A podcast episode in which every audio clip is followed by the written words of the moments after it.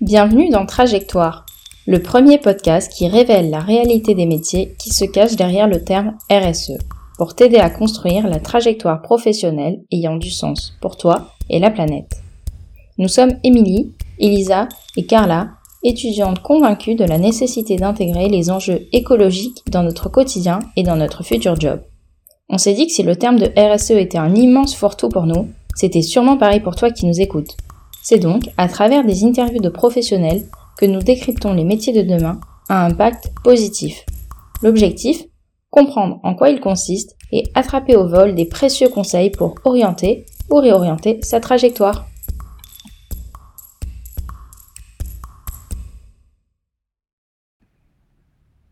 Dans cet épisode, nous recevons Maud Sadjant, chargée d'études RSE au sein de la Fédération des travaux publics.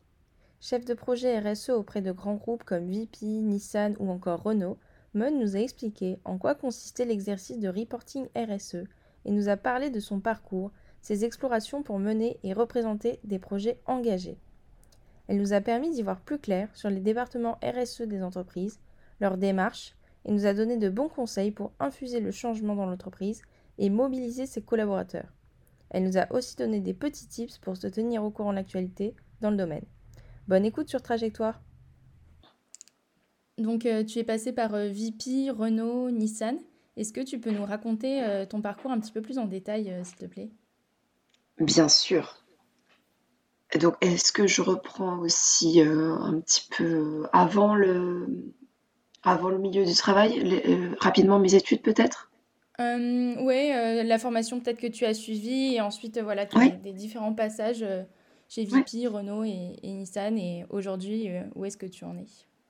Tout à fait.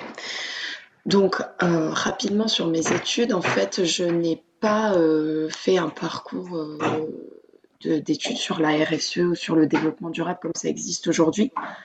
À l'époque, alors déjà, le développement durable était plutôt, et d'ailleurs toujours en majorité quand même une formation qui se fait dans les écoles d'ingénieurs. C'est une partie très, très technique. Moi, j'ai pas du tout fait ça parce que j'ai fait des études généralistes de sciences politiques, politique européenne. Et puis, euh, euh, j'ai terminé par un master professionnalisant en affaires publiques européennes. Et donc, euh, je, dans, dans, mon, dans, mes études, j'ai pas eu du tout de formation en RSE. En revanche, moi, ça m'intéressait quand même les sujets de, de développement durable. Et donc, j'ai quand même écrit euh, un mémoire, euh, peut-être même deux d'ailleurs, sur, euh, sur les, politiques de développement durable. Et donc, c'est comme ça que je me suis dit, tiens, je vais chercher à, à m'orienter là-dedans dans le milieu du travail. Et j'ai eu une première opportunité, donc chez FH, à à la fin de mon master où on m'a proposé donc un poste au sein d'une direction de développement durable sur le sujet de la responsabilité sociale des entreprises. Hum, donc j'ai appris au final euh, dans l'entreprise euh, ce que c'était que le reporting en RSE puisque mon poste était quand même euh, largement basé là-dessus. Donc j'ai appris avec quelqu'un qui faisait ça depuis plusieurs années donc, ce qu'il faut savoir, c'est que le reporting RSE, c'est quand même un exercice très encadré, très normalisé, puisque euh, bah, l'entreprise, donc un certain nombre d'entreprises en France sont contraintes, maintenant en Europe d'ailleurs également, sont contraintes de euh, faire un bilan annuel de leurs actions en RSE. Donc il faut reporter, à la base en France c'était sur 42 items, 42 indicateurs, donc avec des données quantitatives et puis des informations plus qualitatives de raconter la, politique. C'est quand même quelque chose qui est un exercice très rigoureux et qui doit mobiliser beaucoup de, forces de, personnes dans, dans l'entreprise. Donc ça, c'est quelque chose que j'ai pu faire, donc, comme on le disait, chez FH, chez Renault, aussi chez vente privée, avec aussi la difficulté que, bah, évidemment, euh, la réglementation évolue avec les années. Hein, et donc, euh, il faut toujours essayer de renouveler l'exercice par rapport à la réglementation, mais aussi par rapport à la stratégie de l'entreprise qui peut évoluer d'une année sur l'autre. et les priorités.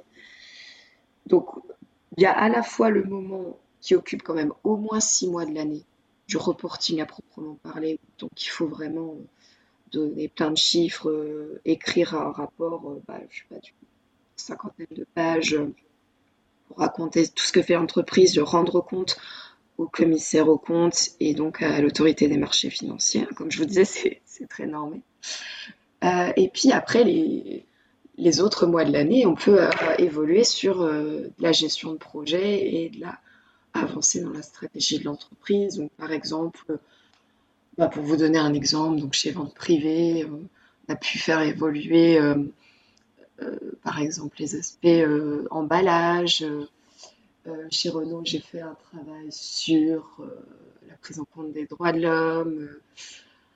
voilà, des, des sujets comme ça, on fait des focus à un moment donné, et puis on va rencontrer les personnes qui traitent le sujet en interne, et puis, puis on essaye que bah, l'année prochaine, on ait autre chose à raconter sur ce sujet. Alors, on n'est pas, quand je dis autre chose à raconter, ça, fait peut-être un peu euh, greenwashing, mais on n'est pas que dans le. Non, mais c'est vrai, il faut, faire attention, on n'est pas que dans le récit ou que dans le blabla. Hein. On, est, évidemment dans aussi euh, mettre en place des indicateurs et bien sûr, il y a des choses euh, très concrètes, mais c'est vrai que l'exercice du rapport annuel, c'est raconter ce qui s'est fait mais, on, mais ça ne veut pas dire qu'on n'a rien fait. Voilà. Oui, concrètement. Et c'est vrai que ça a l'air très normé, très, très complexe.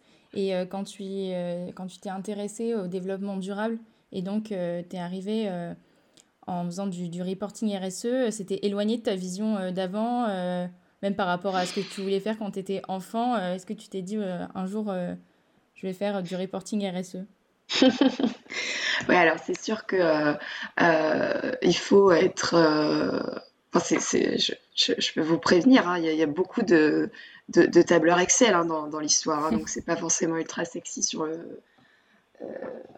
comme, ça à dire. Mais, mais en fait, moi, ce qui me plaît, et ce qui me plaît depuis, depuis déjà un, moment, dans, même dans mes études, ce qui me plaît, ce sont les, les jeux d'acteurs et de voir à quel point une décision est issue de, la rencontre de plein d'opinions, de, cultures différentes, etc. Et de prismes. Et moi, c'est ça que j'aime aujourd'hui dans mon travail et que j'aimais déjà dans mes études. Euh, c'est ça, c'est comment on arrive à faire avancer des sujets avec des gens qui viennent de plein d'horizons différents et qui ont des contraintes différentes, etc. Oui, c'est vrai qu'il y a énormément de, parties prenantes euh, Exactement. Euh, en jeu à prendre en compte. Et, euh, Exactement. Maintenant, pour rentrer un peu plus dans le vif du sujet, sur les missions qui sont liées à ton poste aujourd'hui, est-ce que tu pourrais nous dire en quoi consiste vraiment ton métier aujourd'hui en tant que chargé d'études RSE par rapport à du coup ton rôle précédent dans le reporting RSE tout à fait. Donc aujourd'hui, mon rôle, il est un petit peu différent parce que je travaille pour une organisation professionnelle.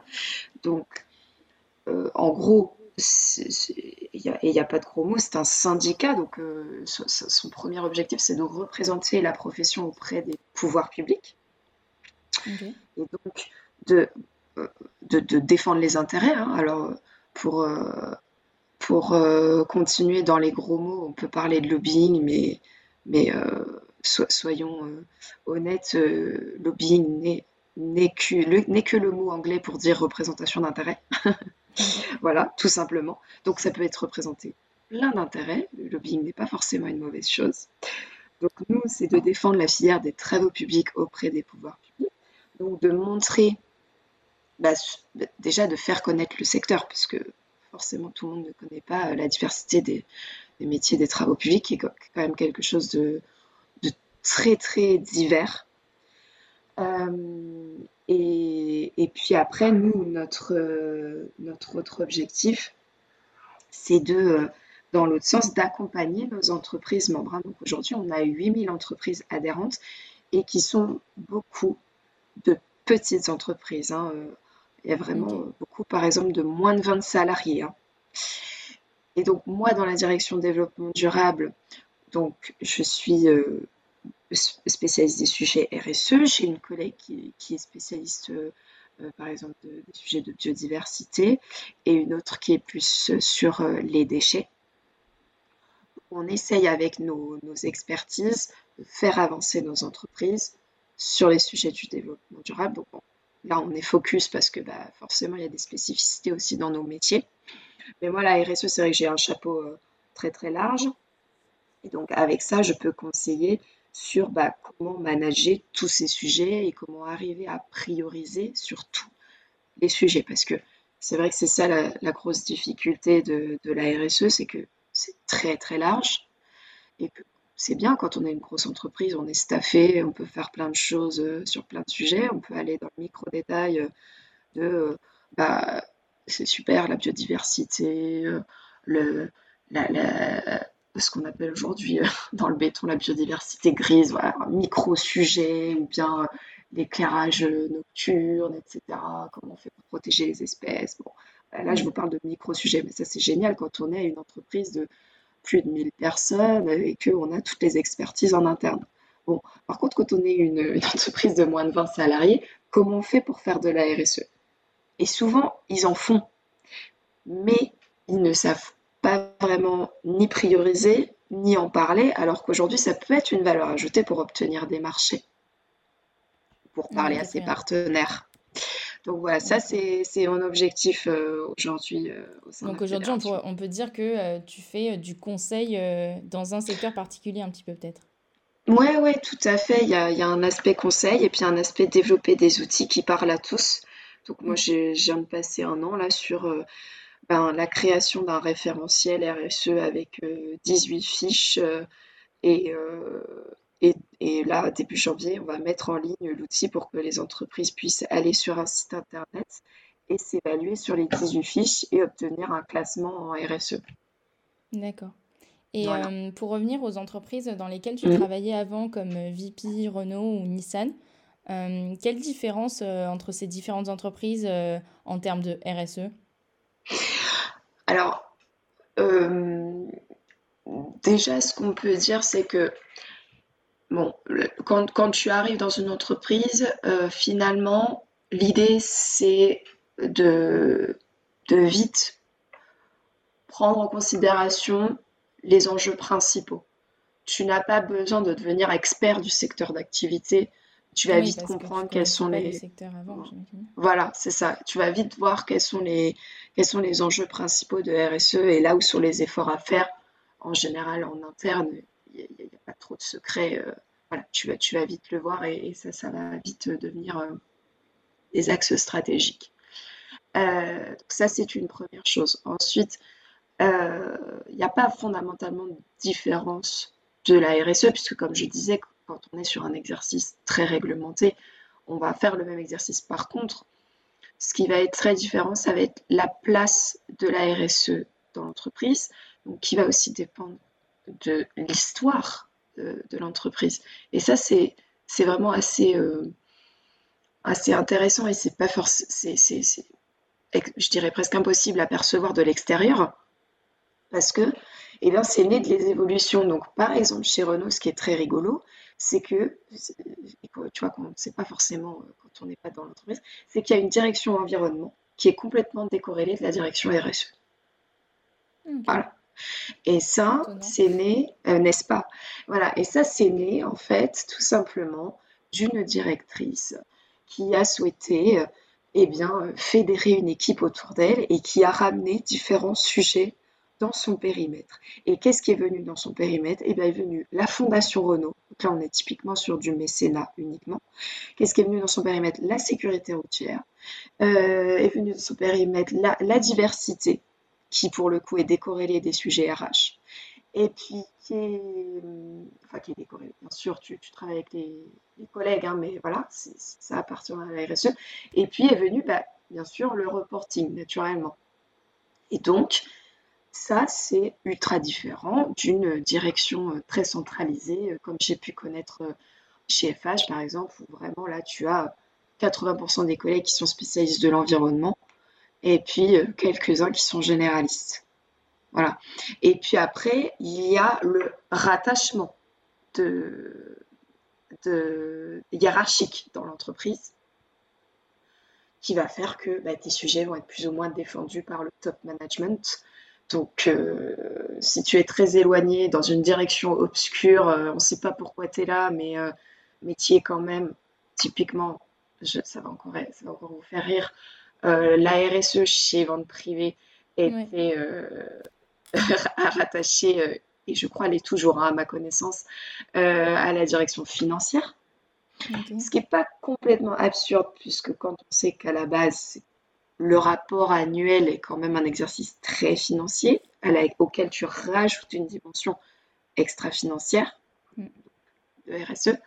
Mais n'empêche que quand tu le sais pas et quand tu cherches la RSE chez VIP, eh ben, tu mets un moment à la trouver. Puis tu te dis, ah tiens, pourquoi? Non, mais tu te dis, bah tiens, ça c'est marrant, ça, pourquoi c'est rattaché à la direction financière? Mais ce qui n'est pas forcément une mauvaise chose après, si ton directeur financier est capable d'aller défendre correctement les sujets auprès de la direction générale. Et par exemple, autre côté chez FH, la direction de développement durable est directement rattachée au, PDG. Donc ta directrice, qui peut être ta plus 1 ou ta plus 2, va directement euh, régulièrement parler avec le PDG. Donc là, tu sais que tes sujets ils vont être défendus euh, quand même assez fortement. Oui. Et euh, justement, c'est intéressant. Toi, comment tu as choisi de travailler dans ces entreprises en termes de RSE voilà, entre VP, Renault et Nissan, ça n'a absolument rien à voir. Donc, de l'extérieur, comment tu as fait pour choisir? Alors, franchement, là, c'était plutôt affaire de. Bah, j'ai trouvé. Oui, complètement. J'ai trouvé des missions euh, au moment où j'en cherchais, si tu veux. Après, euh, j'ai pas eu, j'avoue, j'ai pas eu de choix trop cornélien à faire parce que euh, je me dis que quand même, j'appartiens à, des directions qui, sont quand même toujours qui essayent de faire avancer les choses. Donc, c'est pas non plus t'as pas non plus trop de scrupules à aller travailler chez Renault à la direction euh, RSE quoi. Voilà, ça va, mm. c'est pas non plus euh, euh, trop trop difficile dans ce sens-là. Mais et puis c'est vrai qu'après tu vois, c'est des, des ce sont des secteurs qui ont besoin d'évoluer aussi, donc ont besoin d'avoir des gens qui, qui, ont envie de se saisir du sujet, même dans des secteurs qui, bah, qui peuvent paraître de l'extérieur pas forcément verts. Oui, carrément. Donc euh, voilà, et puis après, moi j'ai aimé aussi rencontrer cette diversité de secteurs, tu vois, d'en apprendre plus sur des secteurs. Euh, bon, bah, l'automobile, les gens connaissent beaucoup, mais par exemple, le e-commerce, de l'intérieur, tu ne sais pas forcément. Euh, le, les travaux publics, c'est quand même voilà, très, très obscur pour la plupart des gens. Enfin, voilà. c'est Non, non, c'est ce sont des ouvertures d'esprit. c'est une ouverture d'esprit qui me plaît beaucoup. Oui, très bien. Et euh, justement, c'est intéressant comment évolue euh, un petit peu euh, le poids de ton poste et du département RSE au sein de ces entreprises. Tu as pu voir un peu une évolution quand, quand tu y es passé, que ce soit chez, mm. chez Renault ou, ou, ailleurs? Oui, alors ça, c'est ultra lié à la stratégie d'entreprise. Alors, chez Renault, il y a quand même eu des... Parce que moi, quand j'y suis entre Renault et Nissan, c'était vraiment une période très compliquée. On était en plein, euh, en plein Carlos Ghosn Gate. Ok. Voilà. Donc, euh, donc franchement, aujourd'hui, le monde de l'entreprise est extrêmement euh, volatile. Si voilà, il faut quand même le dire. Les réorganisations sont extrêmement fréquentes. Ne serait-ce que je vais vous donner un petit exemple tout, tout simple. Dans chacune des entreprises dans lesquelles je suis passée, euh, il y a eu des déménagements et il y a eu des réorganisations des équipes. Voilà. Donc, et pourtant, je suis, enfin, je suis restée en moyenne deux ans au maximum sur mes missions. Donc, c'est pour vous dire à quel point ça évolue mmh. très vite. Pour ce qui concerne les sujets vraiment développement durable ou RSE, on n'est pas toujours sur une, euh, sur une stabilité ou sur une évolution ascendante. Hein. Ça va vraiment dépendre de comment, déjà, comment la réglementation évolue et comment l'entreprise peut prendre en compte cette évolution.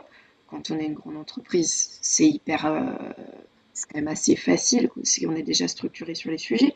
Par contre, quand on s'appelle vente privée, et qu'on a énormément grossi, parce que c'est quand même un groupe qui a, racheté beaucoup en 5 ans, qui, s'est positionné sur 13 pays. C'est énorme. Là, il y, y, avait un manque de structuration qui était très clair. Et euh, ça a été assez difficile, j'avoue, bah, du coup, de rattraper la réglementation. Parce que du coup, quand tu grossis comme ça, tu te retrouves avec la réglementation qui te dit hop, hop, hop, euh, maintenant, il va falloir me faire une déclaration de performance extra-financière et puis évaluer vos risques extra-financiers et tout de suite. Et sur vos 13 pays. là, tu dis bon, on va faire ça tout doucement. On, va peut-être, euh, voilà, donc tu négocies avec tes commissaires aux comptes, ce qui est tout à fait légal, hein, mais c'est juste que, voilà, tu prends, tu prends le temps. Hein. ils peuvent comprendre que tu peux pas non plus euh, harmoniser une politique sur 13 pays en deux minutes. Hein. Donc, euh, donc voilà, et après, sur l'évolution de la prise en compte des sujets, bah, on, en, on en revient au sujet du rattachement. Voilà. Si tu as un, attachement direct au PDG, ça va être beaucoup plus facile de faire bah, par exemple d'embaucher des nouvelles personnes pour répondre à des nouveaux besoins ou de réorganiser en disant bah voilà j'ai besoin de faire euh, évoluer euh, la chaîne logistique, il va falloir faire des investissements sur ce sujet, euh, voilà, il faut y aller. Mais c'est vraiment pas toujours évident hein, parce que franchement, parfois la, RSE est, le parent pauvre du développement durable et que bah, s'il y a un sujet prioritaire sur, bah, Ouais, je comprends. Sur, euh, tu vois, enfin, c'est pas, toujours euh, la priorité de l'année. Hein. Et euh, je me disais que tu es resté environ deux ans sur tes postes. Est-ce que tu as pu voir concrètement le, le, changement que tu as un petit peu apporté, ta pierre à l'édifice? Par exemple, pour le, le secteur du e-commerce, je pense que mmh. beaucoup de nos éditeurs sont assez intéressés par par ce genre de poste qui, qui grossit. Quelle mission tu as réalisé plus concrètement? Et est-ce que tu as vu un peu l'avancée? Alors, euh, c'est très marrant parce qu'en fait, j'ai fait deux missions. euh, chez VP, euh, une en 2017 et une en 2019. Et déjà en deux ans, j'ai vu une. Alors, j'ai constaté un gros changement. Déjà, comme, je le disais, le groupe a beaucoup grossi, donc forcément, il y a eu, le staff a augmenté au, siège. Et puis, et puis bah, la réglementation n'était pas la même, forcément. Euh, donc, comme je disais, le, seuil, euh, euh, comme l'entreprise avait dépassé un certain seuil réglementaire, donc il y avait de nouvelles obligations. Et donc, moi, c'est très marrant, c'est que entre 2017, au 2017, j'ai fait vraiment du, reporting quantitatif et franchement, ce n'était pas ultra épanouissant. Par contre, quand je suis revenue en 2019, déjà, moi, j'avais plus d'expérience et en plus, euh, pour le coup, il y avait, euh, j'ai pu faire la, déclaration de performance extra-financière quasi à moi toute seule. Donc euh, vraiment un scope beaucoup plus intéressant et des responsabilités beaucoup plus larges. Et là, du coup, tu vas parler à beaucoup plus de monde. Et là, j'ai vu clairement, je me suis dit, waouh, il y a du boulot parce que eh ben, il faut prendre ton bâton de pèlerin et puis il faut aller convaincre tes collègues que, ben, ouais, il faut, non, mais c'est vrai, il faut évoluer sur plein de sujets et que ben, les, comment dire, les, les l'entreprise a une, sa réputation est plus à risque pour le coup, parce qu'elle va s'exposer de plus en plus sur ces sujets. Et donc, euh, bah, il, faut, faire comprendre ça aux gens, parce qu'il y, a, y a des entreprises aussi où il faut savoir que tu as un petit peu un, culte du « oulala, euh, vivons heureux, vivons cachés mm-hmm. Alors qu'aujourd'hui, sur la RSE, non, c'est la transparence qui prévaut, parce que les ONG, elles vont pas traiter. Et si tu dis rien, l'ONG va dire « Ah, c'est qu'il y a quelque chose à cacher ». Donc, il faut être très vigilant avec ça. Chez, Renault, il y avait un peu ça aussi, même si euh, ça faisait déjà plusieurs années qu'ils étaient au courant qu'il fallait, euh, qu'il fallait être de plus en plus transparent. Mais, mais voilà, c'est, ça qu'il faut faire comprendre, c'est que bah, step by step, euh, oui, si on n'a pas des résultats tout de suite, c'est pas grave, mais par contre, disons, disons-le, qu'on avance et, et, que, et qu'on met les moyens pour essayer d'avancer. Alors, je ne dis pas que parfois tu euh, tu recules pas, hein, ça, arrive, mais franchement, euh, voilà, c'est ça qui, est, super intéressant, c'est de pouvoir aller dire aux gens, euh, il faut sortir du bois, il faut avancer, et même si c'est petit pas par petit pas, c'est pas grave. Chez Vente Privée, je dis pas que tout est devenu magique une fois que je suis partie, mais par contre, je sais qu'il y a quand même des gens qui ont repris le sujet, qui ont essayé de le porter à un niveau plus élevé et, et après de diffuser à l'international, mais ça, c'est une autre paire de manches. Ouais, j'imagine que l'enjeu aussi de, communication est hyper important pour que toutes les parties prenantes soient au clair sur vraiment ce qui, se, ce qui se fait, ce qui est en place, quoi. Exactement, exactement. Et, encore une fois, on n'est pas euh, sur une volonté de greenwashing. Enfin, en tout cas, moi, c'est pas du tout comme ça que je conçois mon métier. Et d'ailleurs, euh, j'ai pas eu de. Moi, je n'ai pas appartenu à des directions qui appartenaient à la com, mais il faut savoir que certaines directions RSE qui appartiennent à la direction de la communication. Ça peut arriver. Euh, ce qui n'est pas un mal en soi, parce que parfois la direction de la, communication a une très bonne place euh, au niveau de la direction générale. Mais il ne faut pas considérer que la RSE, c'est que de la com. Moi, en tout cas, c'est pas du tout comme ça que je le vois. C'est un exercice à un instant donné qui permet de faire un bilan de tes actions. Par contre, ça te permet aussi de fixer de nouveaux objectifs et au long cours d'aller euh, construire euh, de nouveaux projets et d'améliorer ta stratégie. Voilà. C'est plus un exercice de prise de recul pour moi. Ok, ouais, super clair. Euh, bah super, on en sait un petit peu plus sur tes missions et les enjeux de la RSE. Je vais laisser Émilie aborder un petit peu la, partie conseil qu'on pourrait apporter à tous les étudiants qui nous écoutent et à notre audience. Bien sûr. Après avoir évoqué le parcours de notre invité et en quoi consiste son métier plus précisément, dans cette dernière partie, on a essayé de recueillir pour vous les précieux conseils qui, on l'espère, permettront d'orienter votre trajectoire. Bonne fin d'écoute Alors, euh, j'ai une première question. Euh, ça serait comment tu, pourrais euh, donner des conseils pour trouver sa voie, notamment comment toi, tu as su que ce métier était fait pour toi? Ouais. Alors, je, forcément, je ne pouvais pas le savoir avant de le tester parce que, bah, comme je disais, mes études n'étaient pas du tout focalisées sur la, sur la RSE ni même le développement durable. Donc, voilà, honnêtement, j'ai appris ce métier sur le terrain ce qui n'est pas grave en soi. Je pense qu'aujourd'hui, euh, la grande majorité des formations ne préparent pas vraiment à, l'exercice du métier en, en entreprise euh, au quotidien. Euh, donc, mais c'est pas grave d'apprendre sur le tas. franchement, c'est même limite mieux parce que quelque part, voilà, on est tout de suite dans le banc. Donc après, est-ce que c'est est-ce que vraiment ça m'a révélé quelque chose? Je sais pas, mais ça m'a permis quand même de, de renforcer mes convictions. Voilà, aujourd'hui, je, voulais exercer ce métier pour être en accord avec mes convictions et je pense que je suis encore plus aujourd'hui droite dans mes bottes par rapport à ça. Et, mais je pourrais l'être encore plus. Et je pense que mon évolution professionnelle fera que euh, j'essaierai de, d'être toujours en ligne avec ça, que mon mode de vie corresponde à, enfin que mon métier corresponde à mon mode de vie. C'est plutôt dans ce sens-là. Voilà. Et j'ai pas envie que voilà que ça, ça, ça, ça s'entrechoque, franchement. Et donc, du coup, quand tu dis euh, que tu es en accord avec tes convictions et que tu veux que ta vie professionnelle soit en accord avec, euh, avec ta vie personnelle, euh, est-ce que toi, tu es engagé dans ta vie personnelle en plus de ta vie professionnelle? Bah, après, je suis, je suis engagée dans mon, dans mon quotidien, à ma, à, ma, ce, que, ce que je peux faire individuellement, je dirais. Euh, tu vois, par exemple, vous, allez, rire, hein, mais c'est. Euh,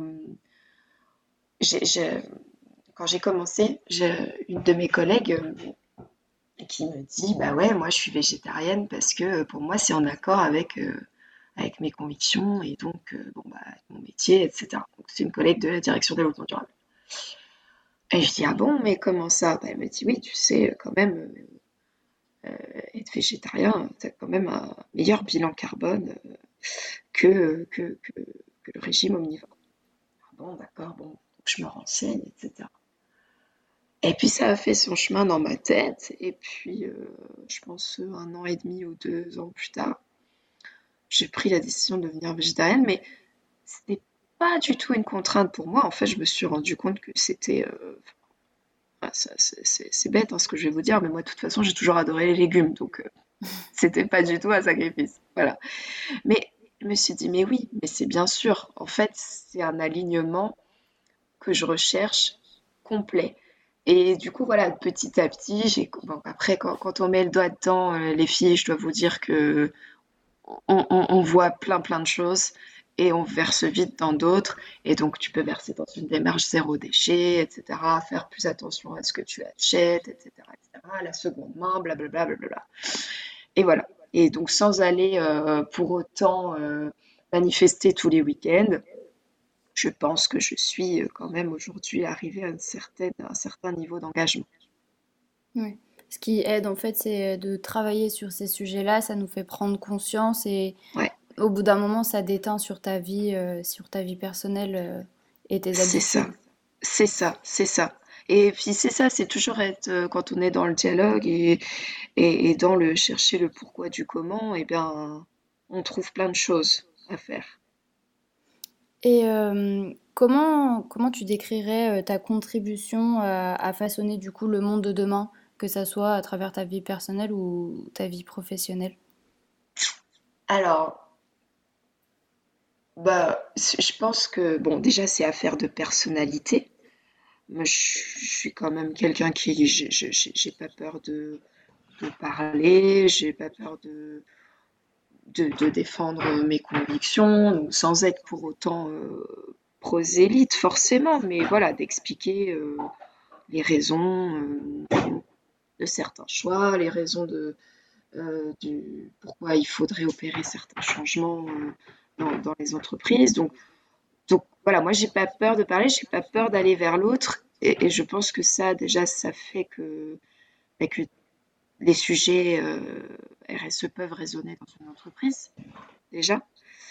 Et, euh, et après, euh, bon, euh, il, faut, il faut se dire bah, qu'on ne va pas tout révolutionner en, en deux minutes.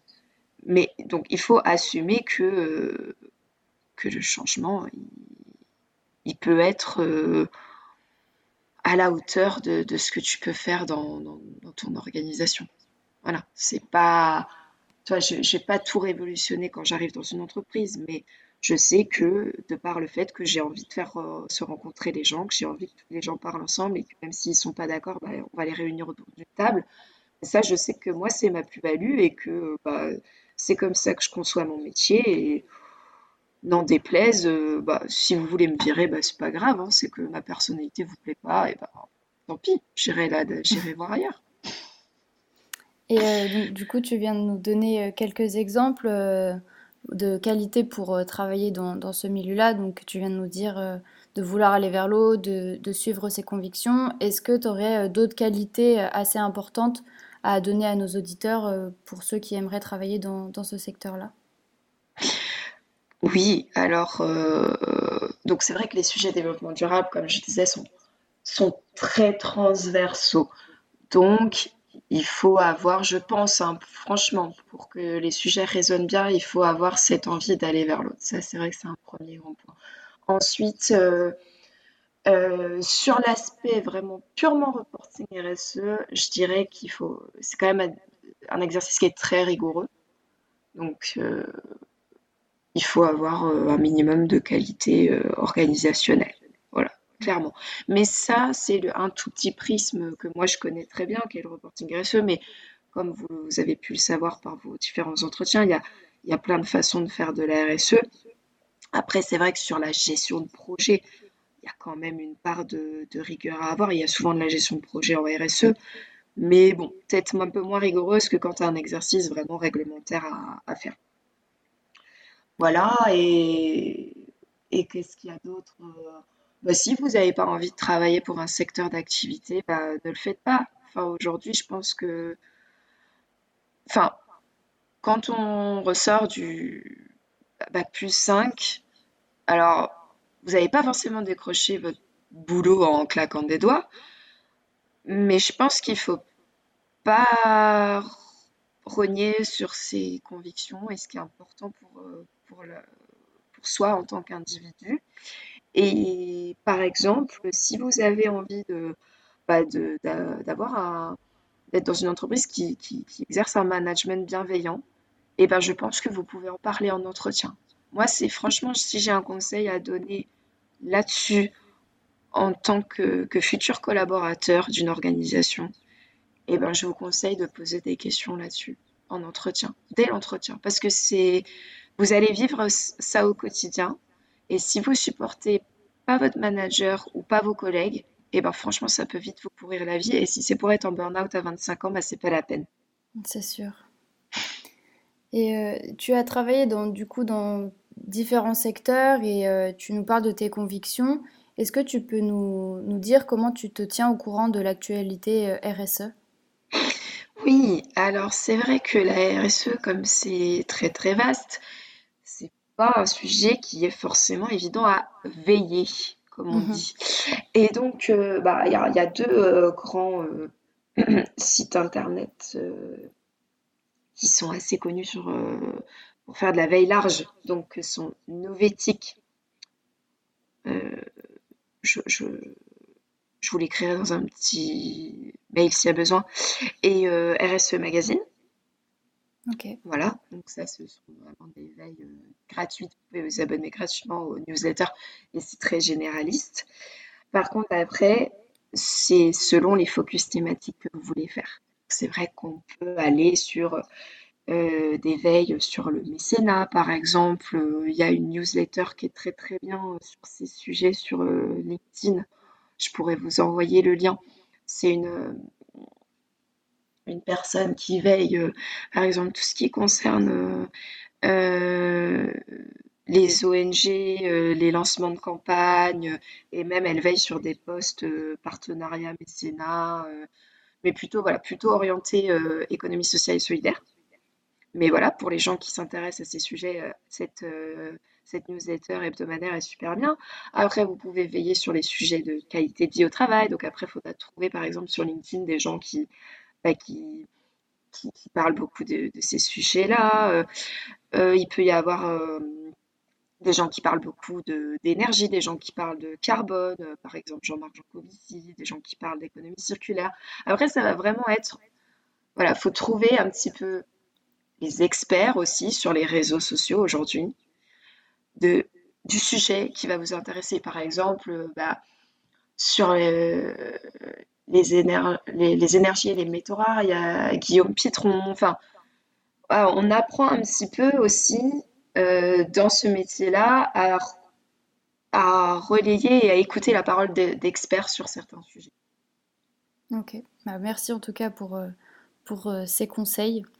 On mettra les liens. On mettra les liens pour nos auditeurs dans la description. Et euh, du coup, j'aimerais bah, conclure cet entretien avec euh, une question qui nous tient à cœur euh, à poser à nos, à nos invités. comment est-ce que tu pourrais nous décrire ta trajectoire en quelques mots? Ma trajectoire, j'ai envie de dire que c'est l'exploration. Et de d'être curieux euh, et, puis, et puis aujourd'hui, d'assumer certains choix. Voilà. Et je veux continuer à explorer. ah, merci beaucoup en tout cas pour cette interview qui était très riche et qui, je pense, aidera beaucoup de, beaucoup de monde. Mais je l'espère et je, vous remercie euh, toutes les trois pour euh, bah, pour, pour, avoir organisé ça et puis pour votre initiative que je trouve vraiment euh, très chouette. Et franchement, euh, voilà, j'espère que, que, ça que ça aidera le plus grand monde. Et puis si jamais il y a des conseils plus perso à, à donner, vous n'hésitez pas. C'est gentil, merci beaucoup en tout cas. On espère que cet épisode vous a plu. Vous pouvez nous suivre sur Instagram via notre compte Trajectoire Podcast pour être au courant des sorties des interviews, des fiches métiers qui s'y rapportent et plus si affinité. N'hésitez pas à mettre 5 étoiles sur votre plateforme d'écoute favorite pour nous soutenir. A bientôt sur Trajectoire